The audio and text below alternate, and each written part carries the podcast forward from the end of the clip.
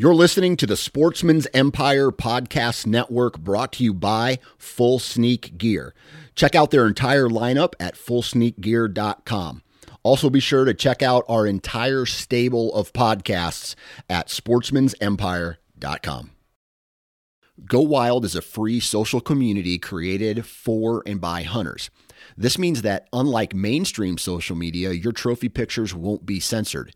They're encouraged. As you spend time on Go Wild, you will earn awesome rewards such as gift cards, free swag, and big discounts on brands like Garmin and Vortex. You will even earn $10 just for signing up. Visit downloadgowild.com and sign up today. Welcome to the Antler Up podcast brought to you by Tethered, the world's best saddle hunting equipment, and we have a fun show for you all today.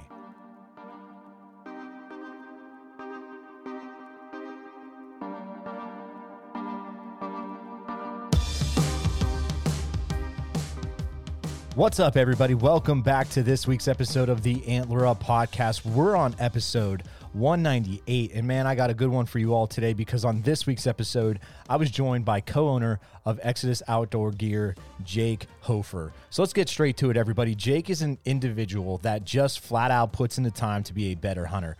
Jake hosts the Exodus podcast where he has some of the deadliest deer hunters on week after week after week. So, between hosting the podcast where he's able to have the chance to interview these guys, learning from them, but he also brings in his personal experience. And I wanted to have Jake on to talk about this time frame where it seems some hunters, me including in this bunch when I'm saying that some hunters over the years can overcomplicate things.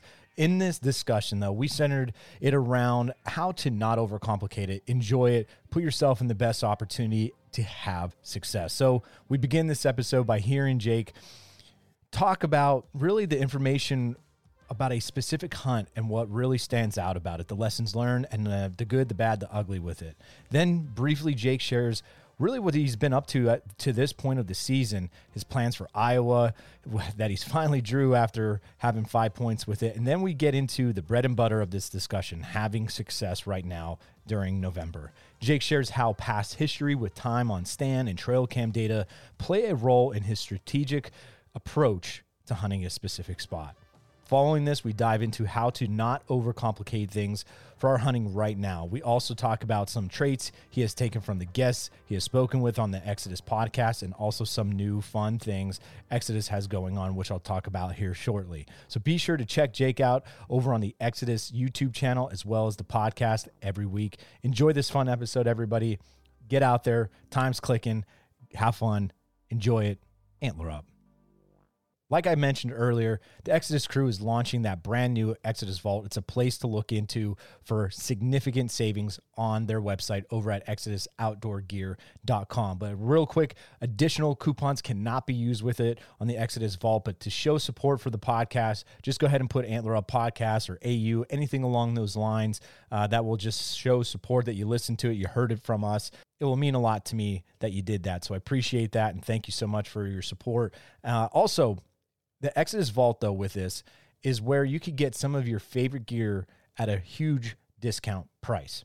So the render, you got some extra arrows that were maybe overcut or someone didn't want or anything along those lines, as well as the memory card placeholder. You are getting these at a discounted price, but the Exodus render is a fan favorite. And once these are gone, they're gone. Something new will be coming out here in the future, which is kind of cool to know certain things are coming uh, about from Exodus. But you could save $95.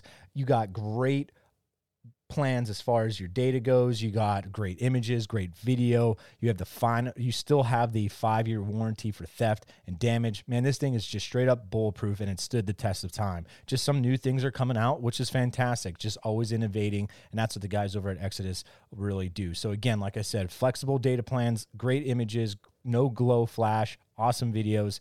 Just get it out there, man. And to save 95 bucks, you're not going to get anything better than that. Over time, it's one of the best and is the best, in my opinion, uh, cameras because, like I mentioned last week, we had some other issues uh, since then with some of our older, different brand trail cameras, cell cameras, and you know these ones just haven't failed. Like I mentioned, even earlier podcasts, my Exodus Trek which they don't make anymore, is still kicking and works better than most camera other brand cameras that I've had for less amount of time. So check them out over at exodusoutdoorgear.com at the Exodus Vault.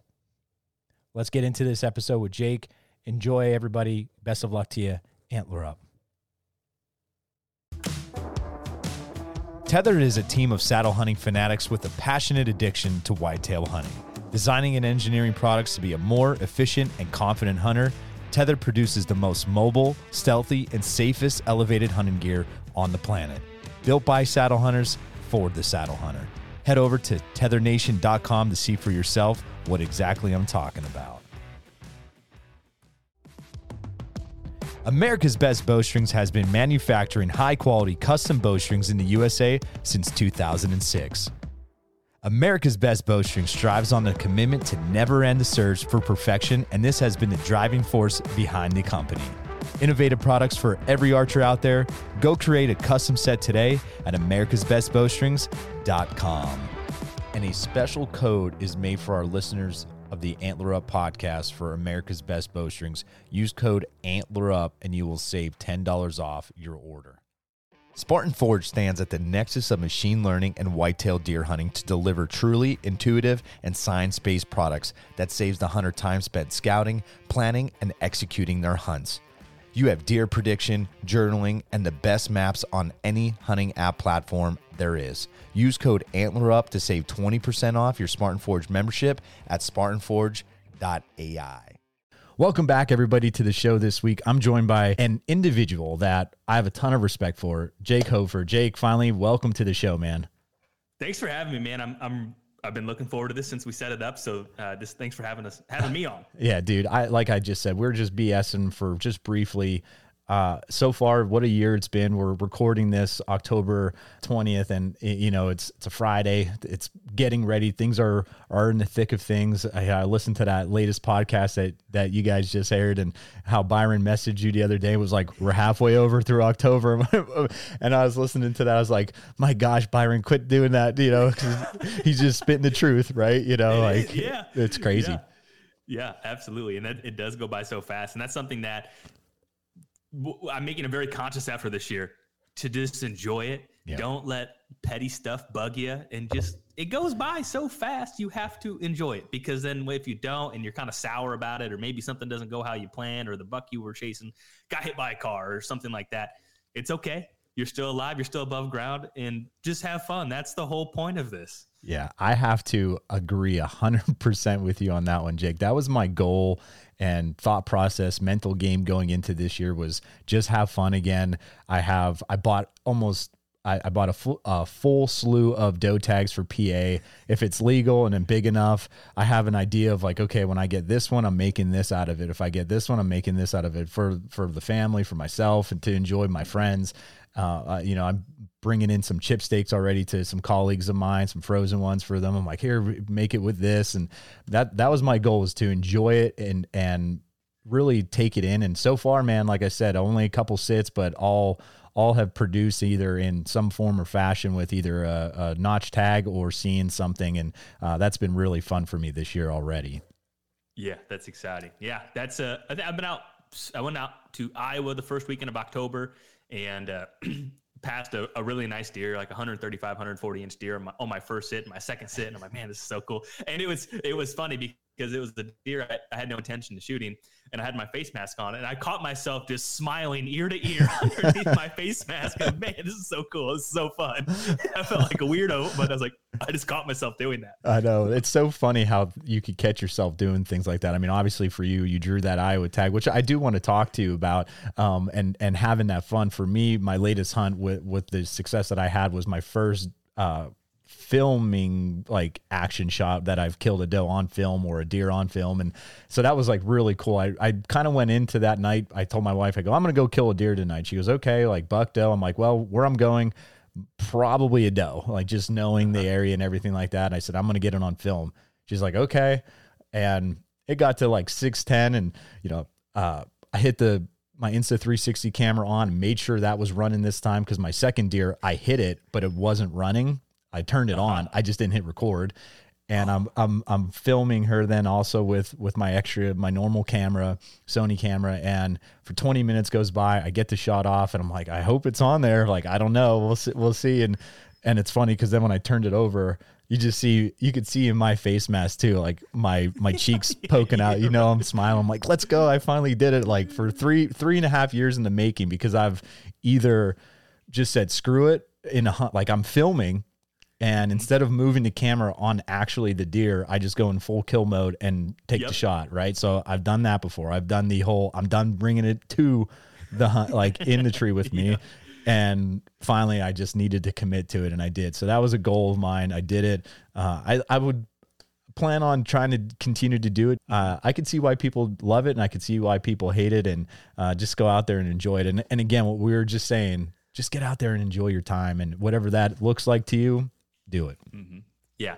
Uh, I have the utmost respect for anyone that films their hunts and, and gets the kill on film. I mean, that's it. I think, and I've said this before, but people in the comments always rag like, oh, you, you met, why didn't you get the shot in frame? Or man, yeah. you, you messed that up. It's like, man, you don't, you, if you've never done it, you don't understand how challenging it is because now you have to get your bow ready. You got to yeah. get your release on the D loop, and then you have to get it in frame. Now you have to anticipate where it's going, and then you have to draw it back without getting busted. And then you, is it running? It's just Yep. It's already complex to get to your anchor point and squeeze the trigger. That's hard to begin with with the bow. Yep. Throwing a camera, oh my gosh. Uh, yep. Uh, utmost respect for anyone that does that. I agree with you on that one, Jake. Well, dude, to kick things off, I want you to think back to either a season, a specific hunt that really just stands out to you, man, where like whether it be a success or a failure hunt, um, you know, what is a big takeaway to that? Like I want again, think back to either a season, a specific hunt, what what what comes to mind? Man, there's a lot of a lot of thoughts that come back come through here. I mean, one and, and this might be something for people to consider. So there was a deer um, that I found out about that was really really big, and uh, it was really far from where I could hunt. And this is kind of a, a almost a, a two year saga. And I just told my dad, I said, "Would you be? Would you crap your pants if this deer showed up?" And he did. He did, and I'm like, "Oh my gosh!" And it, it was one of those weird there was a, a, a, cell camera on a field edge pointed out and there's a scrape in the corner of the frame and i just got this giant deer. It's a mid, you know midnight november 11th or something. And my dad's like i bet you it's that deer. And he's very optimistic probably to a fault. I'm like yeah whatever. And i had a lift two on that scrape as well. And sure enough it was this giant giant deer way far from where i knew he lived. And so long story short he was in there for a brief amount of time and then all the annual data. I know it's almost firsthand knowledge now, but even two or three years ago, people kind of looked at you like you're trying to read a poem or something like, yeah, okay, whatever. Yeah. And so I had that in mind. And that was like the, he was in there for the like the 11, 12, 13th, let's say, just for, I don't have the dates right in front of me. The following year, he wasn't in there on that scrape on the 11, 12 to 13th. And I'm thinking, oh crap, you know, maybe you know, it, wasn't down to the date. And he could have been in the area, but obviously we didn't get a picture of him. Then I ended up getting a picture of the darn thing. And it was shotgun season in Illinois. And so I go to a stand that I had pre hung for this specific deer for this exact situation. And it was near the fence line of where I where you could hunt and where you couldn't hunt. And sure enough, about 10 o'clock, I see a doe coming. And then everyone during this time of year, this was like November 19th. And I'm thinking to myself, wouldn't it be cool if that deer was following that doe? And sure enough, he was. And this deer will probably be the biggest deer I've ever had an opportunity at. And mind you, I have a shotgun in my hand. Mm-hmm. He is 100 yards away uh, drinking water. And I didn't shoot him because he was on the neighbors.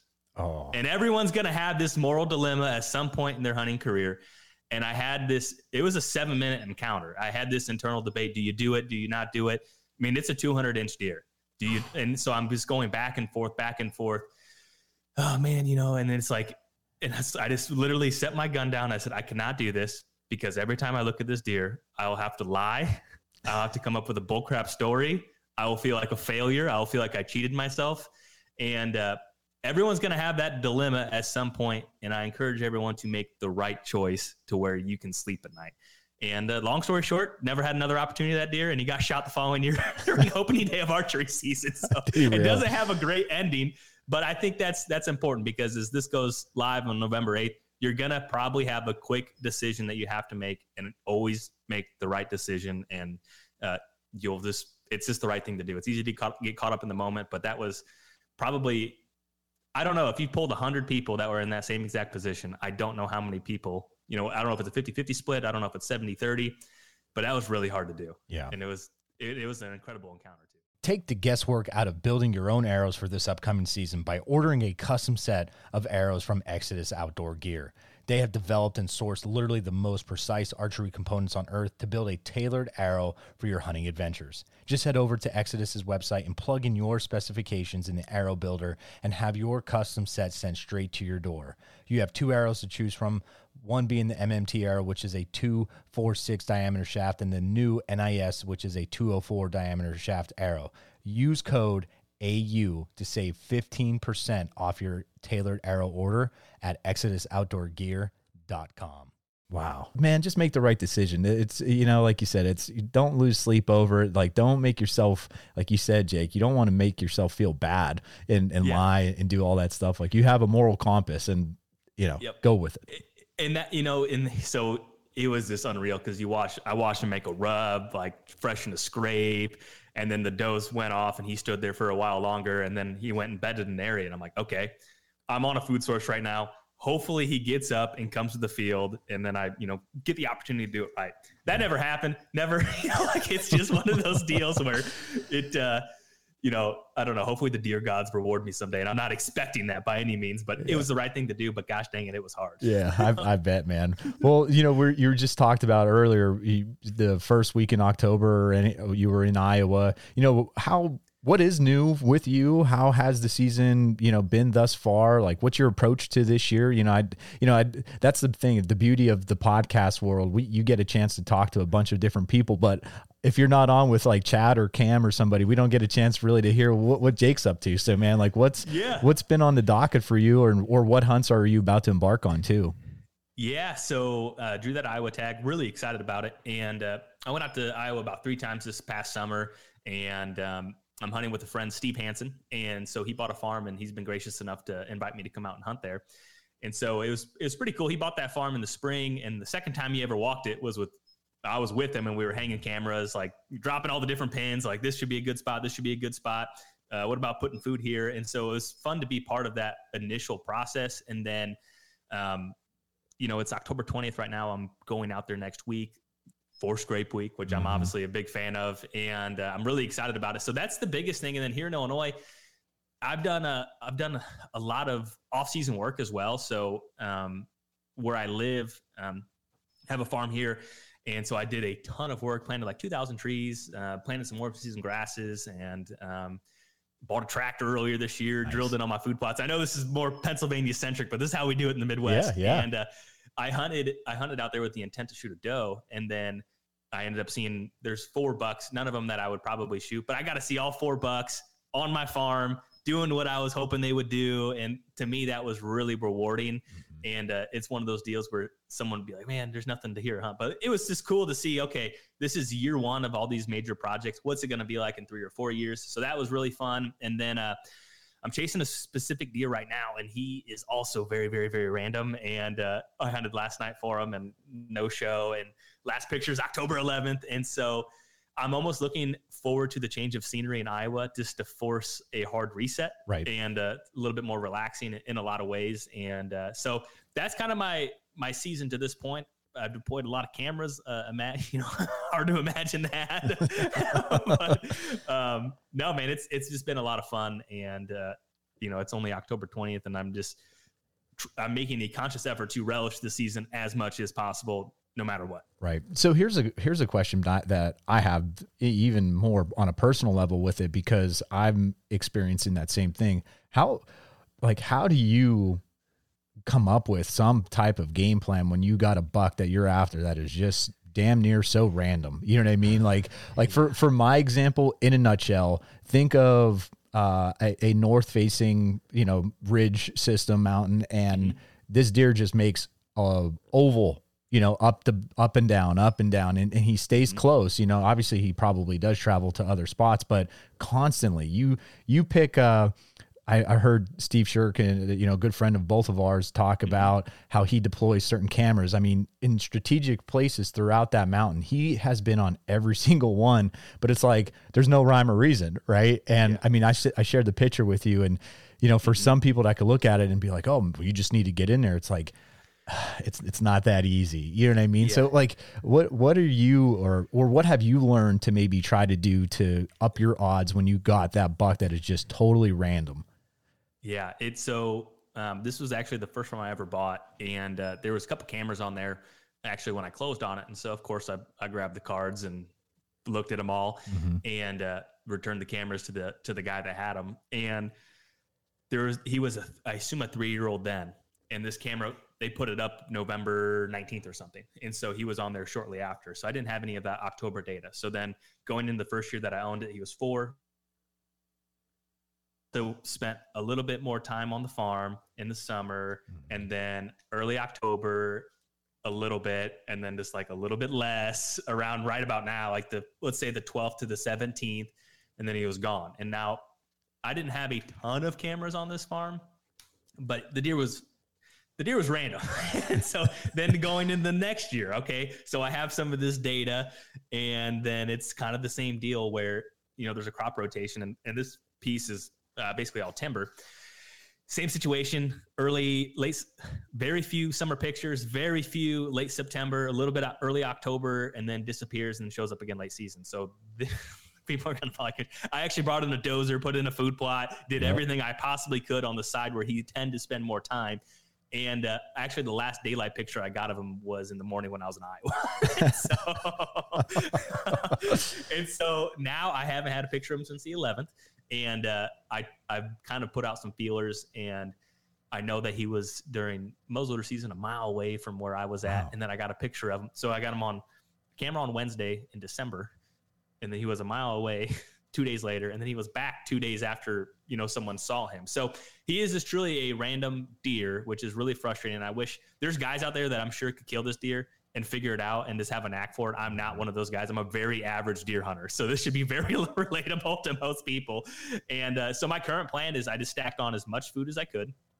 I actually put in a different road for better access on a different plot, and I went through this weekend and made a whole folder and updated it. Nice. And there's probably going to be a very short window in November, like the 12th to the 13th, when he'll be in there. Seems like he's on a doe around then. And then late season is kind of where it seems like he's at. So I don't know. And you hear about the guys. I listened to Mark Drury on Mark Kenyon's podcast here recently. He talked mm-hmm. about six year olds being the hardest to kill when they were six. That matches up because he was the most infrequent last year. So he's seven this year. And I'm hoping that his range shrinks towards me. But there's a really good chance his range is going to shrink where he spends more time too. So it's Yeah. just, you, you don't know. So my plan is to monitor cameras, hunt it, try to get eyeballs on them, not over hunt it. And that's the balance too. Everyone's like, you got to be in there. But what happens when you get busted by the does and the does are like, eh, I don't really want to eat here in the daylight anymore, or I don't want to, you know, bed in this area anymore because I've, you know, I've been, I've experienced pressure. Right. So that balance is really challenging. And right now, I don't think he's on me. And if, if we get a picture of him, then that'll change. But it's tough, man. It's It like is. people, people make looking. Some people make killing deer seem very simple, and it's not. Right. yeah. That I told my wife last night, and I was like, I don't think I'm probably gonna kill him. I just want to see the darn thing so I can figure out. Yeah. You know, one little piece of information that may help me. But yeah, I mean, um, Mark Luster, he uh, he posts a lot on Facebook, and it, there is a saying he he shares that really rings true is they have to be right every time. You just have to be right once. Yeah, I like that. And I, uh, that's a really good mantra for whitetails because it is right. They are going to win, and they are uh, masters of staying alive and evading death. But you just got to be right once. Yeah, I like that. So, Jake, with obviously the best time of the year coming up for some people, I, I you know, I, I know some people are like, I hate the rut and I, I can't stand it and, and all that stuff, you know.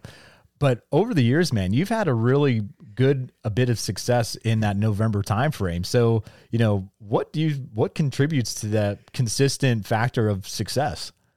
Man, I would say November third to the tenth, or that. Those are my favorite favorite seven favorite days of the season, and uh, I've killed a lot of deer on November third and November tenth. So, um, you know, I think it's just a it's a fun time to be out. Number one, and uh, I, I get that. I think for the guys who are really refined deer hunters. I understand why they love late October. I get it. Mm-hmm. I'm not there.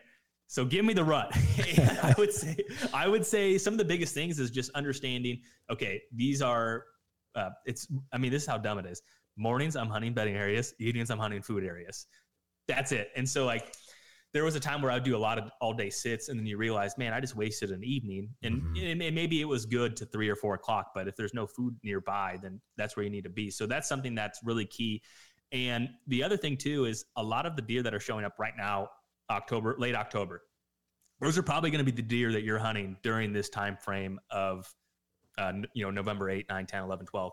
That uh, that's what I've noticed over the years. So right now is critical for getting good camera information and it really boils down to that and just being persistent mm-hmm. and and logging hours but i mean i have this battle all the time too it's you have to log hours but you also have to think am I even remotely in the game or am I wasting time? And there's times I'm wasting time, I feel like. Yeah. But when I really, there'll be a stretch in there where it's like, am I wasting time or am I actually in the game? And when I really refocus, okay, I need to get in the game. And usually something happens not far after. But I think it's it's just an exciting time of year to be in the the right place at the right time. I mean, yeah. that's what that's what it comes down to for sure. If you're in the market for finding a new trail camera, I highly encourage you to look no further than Exodus. Exodus has two main options to choose from as far as cameras go a budget friendly option that doesn't compromise quality. The Exodus Rival is the camera for you. Simplicity meets functionality in this easy to use, feature rich cell camera.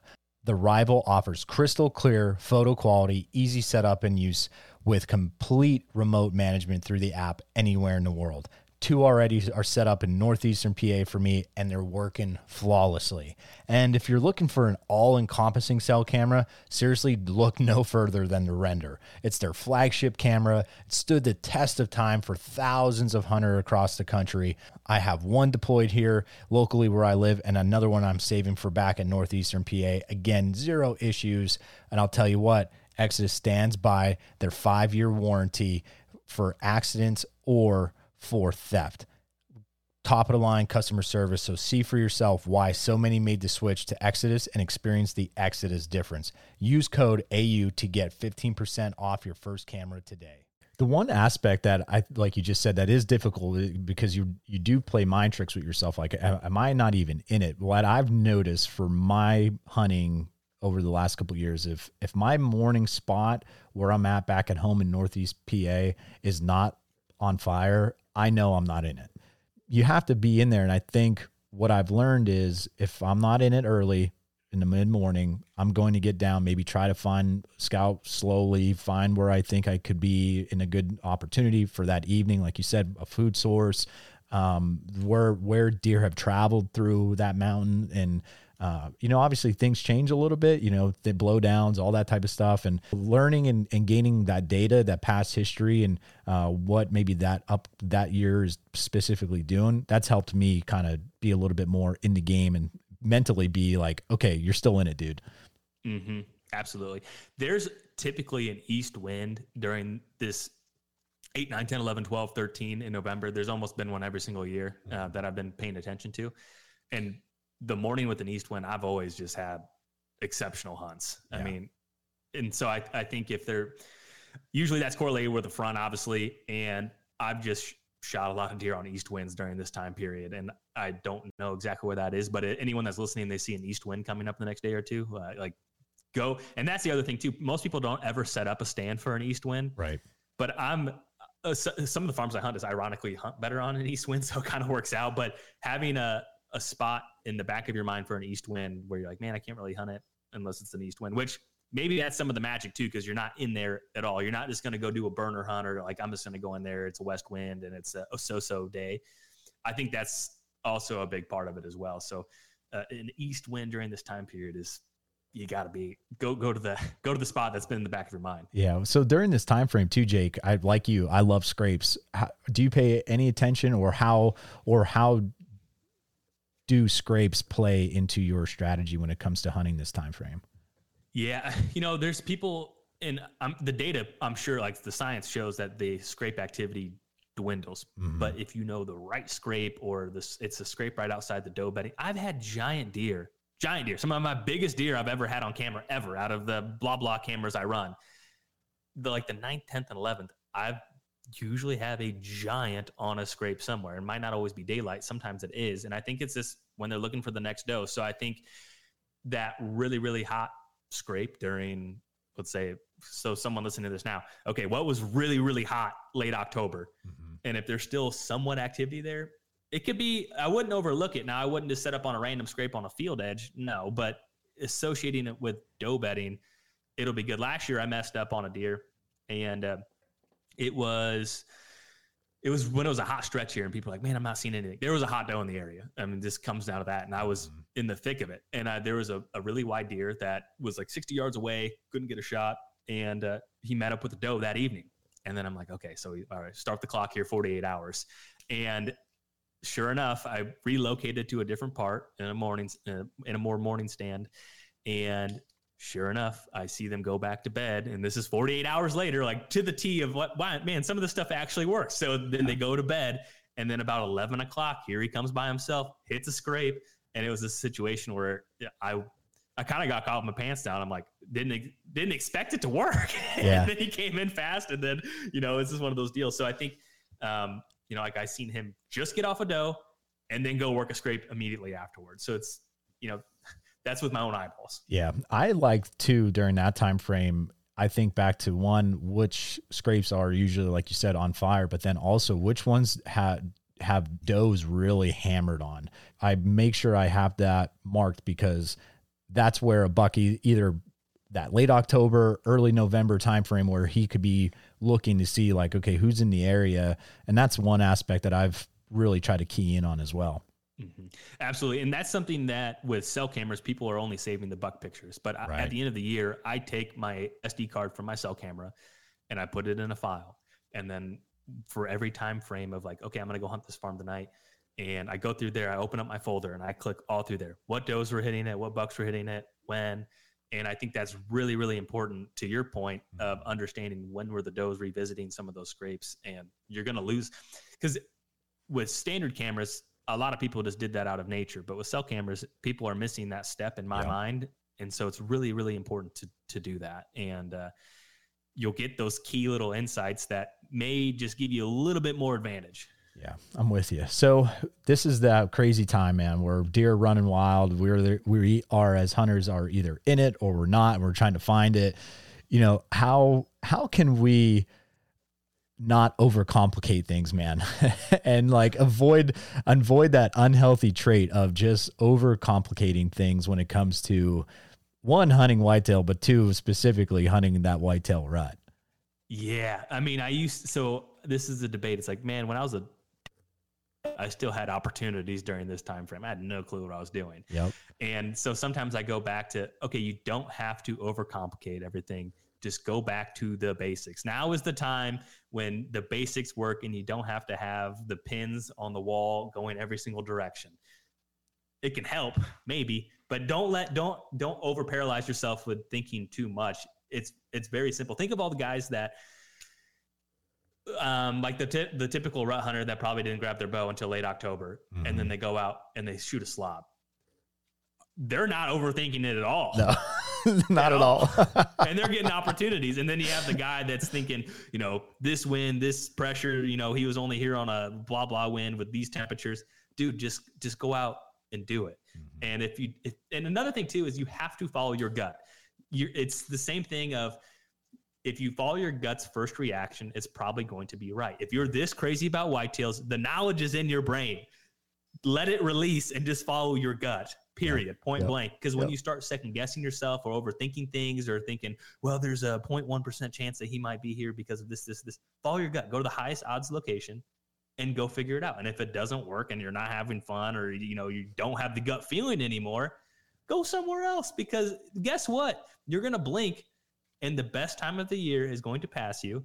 And then you're going to be like, man, I should have because there's that. a there's a clock there's a clock man. There's seriously a clock. When November 10th hits or 11th hits and I haven't notched a buck tag I'm thinking oh boy mm-hmm. this is only going to get harder here for a bit for the rest of the season period. So I think that's is really important. Don't waste any sits. Be strategic.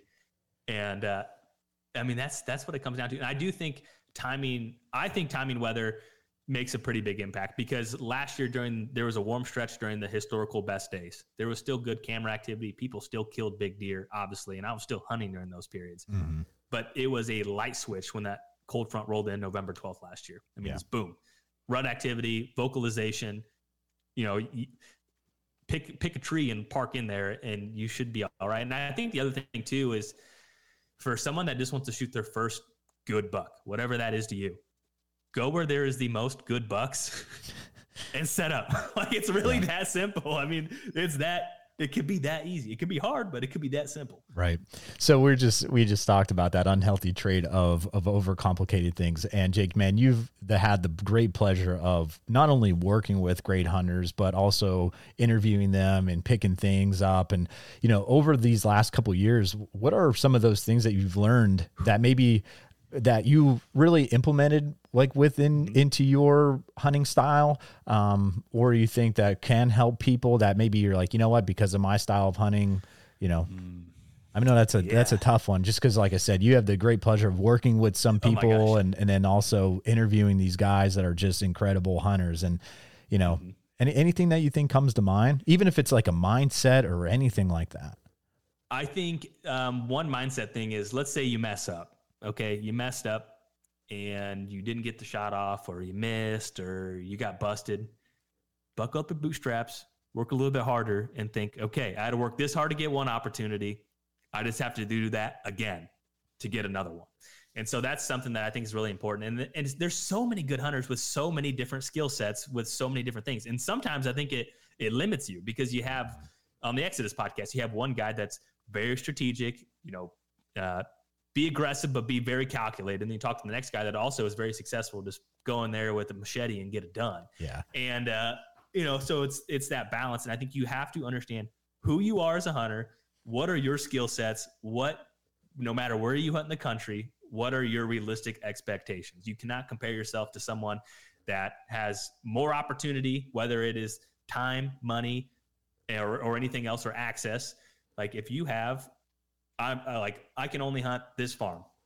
Well, number one, maybe go find some other spots, but be strategic. So I think that's just be very, very, mm-hmm. very realistic, maybe to almost a pain of like, I'm not as good as I think. So I need to just do what I can. Like right. run your race. That is that is what the rut is. Run your race.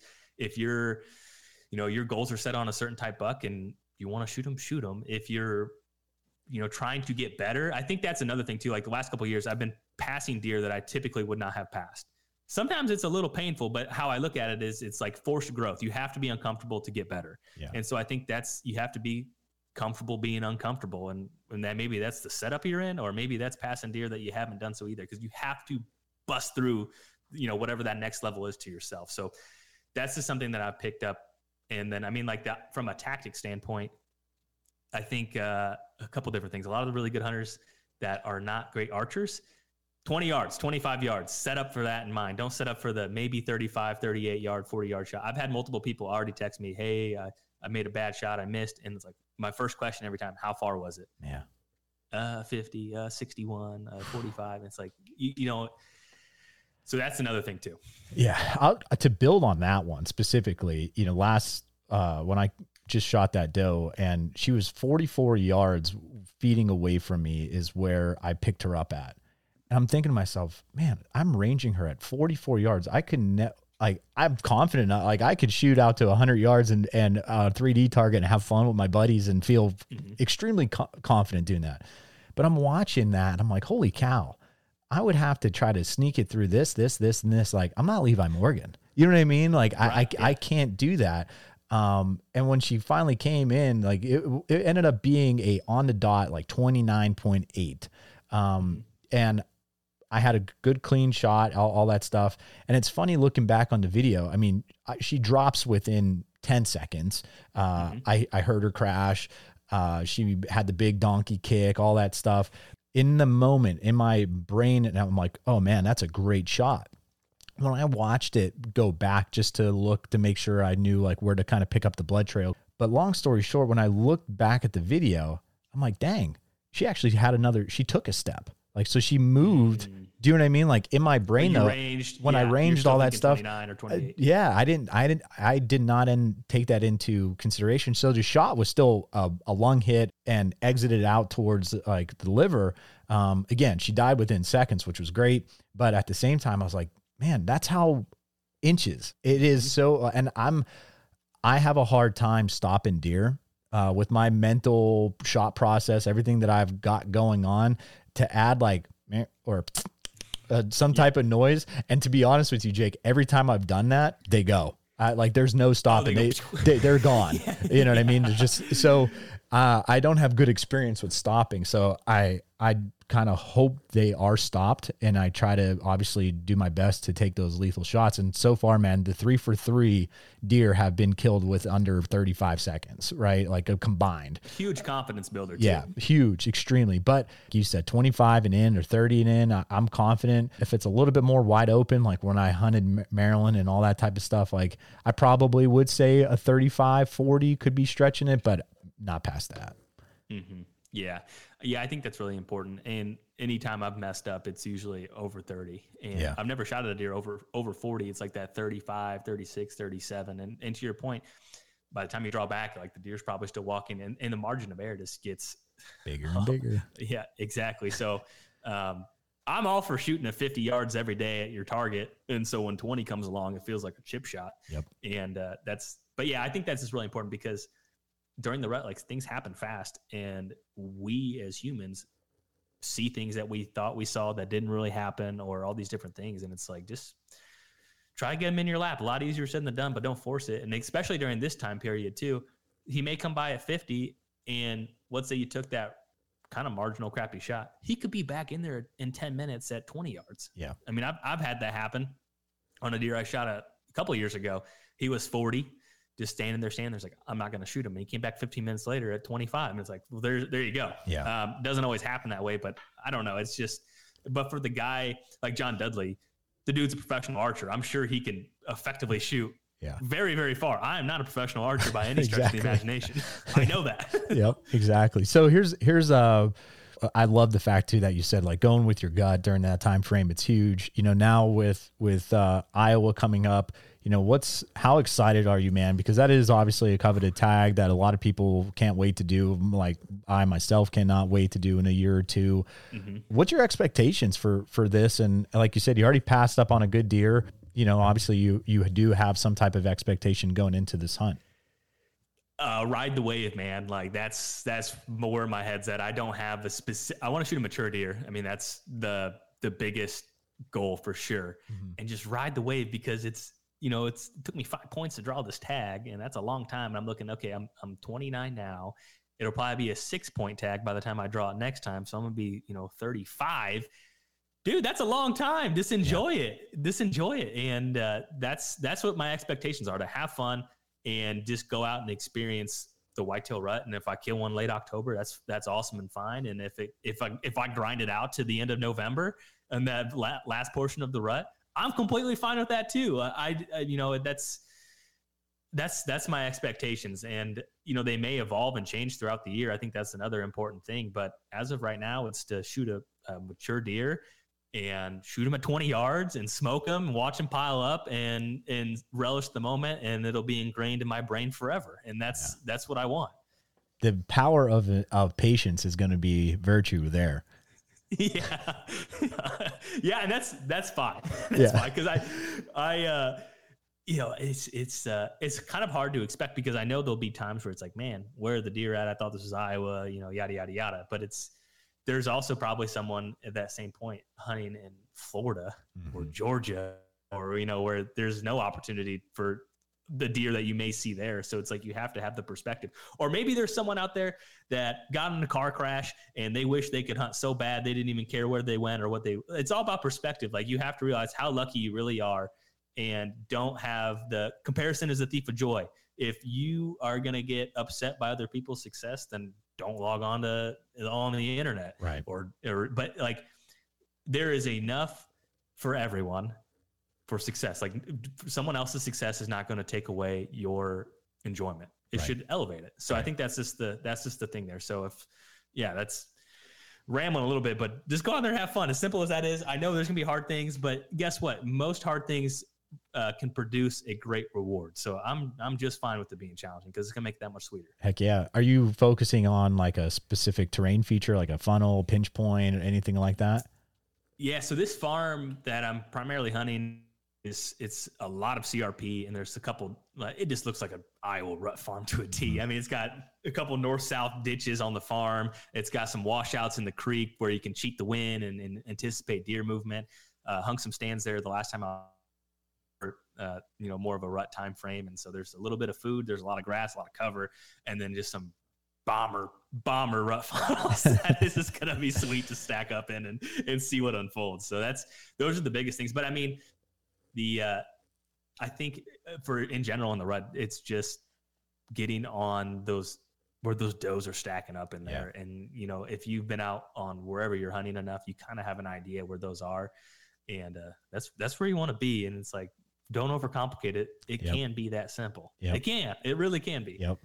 I like it, dude. So, kind of before we wrap things up, Jake, you know, obviously, uh, I've been using the Exodus arrows from the MMTs during 3D season to once the NIS got released. I've been using those for hunting three for three, man. Like we were, we are saying earlier, obviously, uh, the MMTs are are more durable as far as like there's just a makeshift and of how they are constructed and everything compared to the NIS. But dude, I gotta tell you, I'm three for three.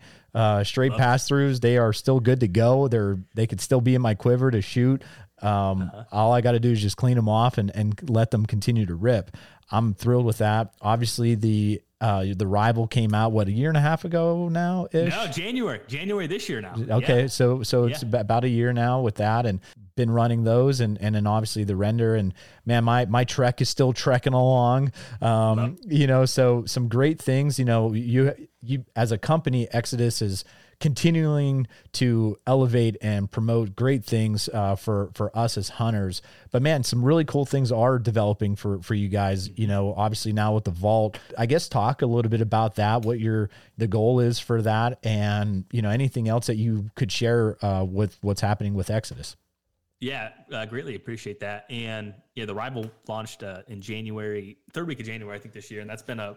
I love that camera. It's been extremely mm-hmm. reliable and even testing it last year, I was like, man, this is people are gonna love this thing, and uh, and that, that that that came to be true. So that was fun. And uh, the vault, so we just launched that here actually today publicly. And what that essentially is, um, it's a place for like you can go on there right now on uh, if we have pre-built overstock arrows, you can order those and get them to your door. Pretty significant savings. The render, an awesome camera. It's been around the block here for a long time. A lot of people trust that camera, and you can actually scoop that up now for uh, significant savings as well. Still the same five year warranty, all the different things there. So you can just kind of periodically check that out and see what we have in the vault, and you know whether it's limited run products or we have uh, you know something that we're going to phase out to make room for new and exciting products. But it's, I mean, it's a really good place to save some serious coin when people are frantic and you got a picture of the buck that you're like, oh man, I wish I could have another camera over here. Now go to the vault, scoop one up, and uh, it's uh, a, a, great opportunity to save some coin because I, I get it. Hunting is expensive. Yeah. and where do you draw the line? and so anytime you can save a few bucks is good. No, man, that's awesome. Well, I just want to just say, continue to, to do what you guys are doing, and I mean that wholeheartedly. Now, Jake, here's here's a couple things that listeners wanted me to ask you. They're quick ones, they're easy ones. Okay. Are you like still it. Are you still shooting that prime? I am, yeah. I am, yeah.